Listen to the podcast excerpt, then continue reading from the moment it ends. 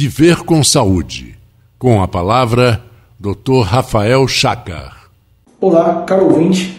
Bom dia.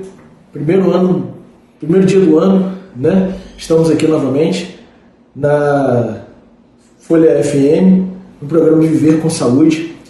E as dicas, né? É, penso eu que o começo do ano é uma página em branco. Uma página em branco para a gente poder não cometer os mesmos erros que cometemos nos anos anteriores ou no ano que se passou e procrastinamos cada vez mais aquela academia que não foi realizada, aquela consulta que não foi, aquela consulta que foi postergada, e que seja um ano de dois mil e vinte e quatro para a gente pôr em prática realmente o que a gente precisa, né? Hoje sabe-se muito bem que não fazer atividade física é um grande fator de risco e um divisor de águas, principalmente para as doenças cardiovasculares, tá? Principalmente as doenças metabólicas. Então, atividade física tem que fazer parte do nosso cotidiano, né? E assim, você entrando num, num novo ano, um novo ano que traz para a gente um cheio de esperança, que você seja uma pessoa melhor, que você não seja uma pessoa também é, apática só... É, no seu contexto social, mas que você seja também, goste de você e mude, mude para você poder mudar o mundo à sua volta.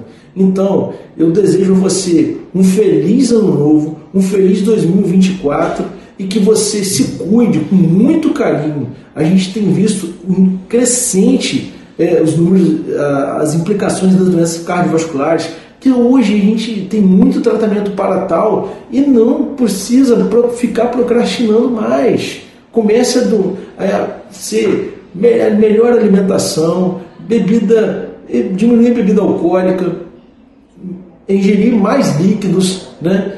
É, atividade física, incorporar o seu dia. O seu dia tem que ter atividade física, pelo menos aí de quinze a trinta minutos, o que você puder fazer, né? Então, depois você vai aumentando isso gradativamente. Aqui também a gente tem como aconselhar, como fazer, uma forma segura. Ah, mas eu sou, eu sou cardiopata e nunca fiz atividade física. Poxa, procure saber como uma reabilitação cardíaca.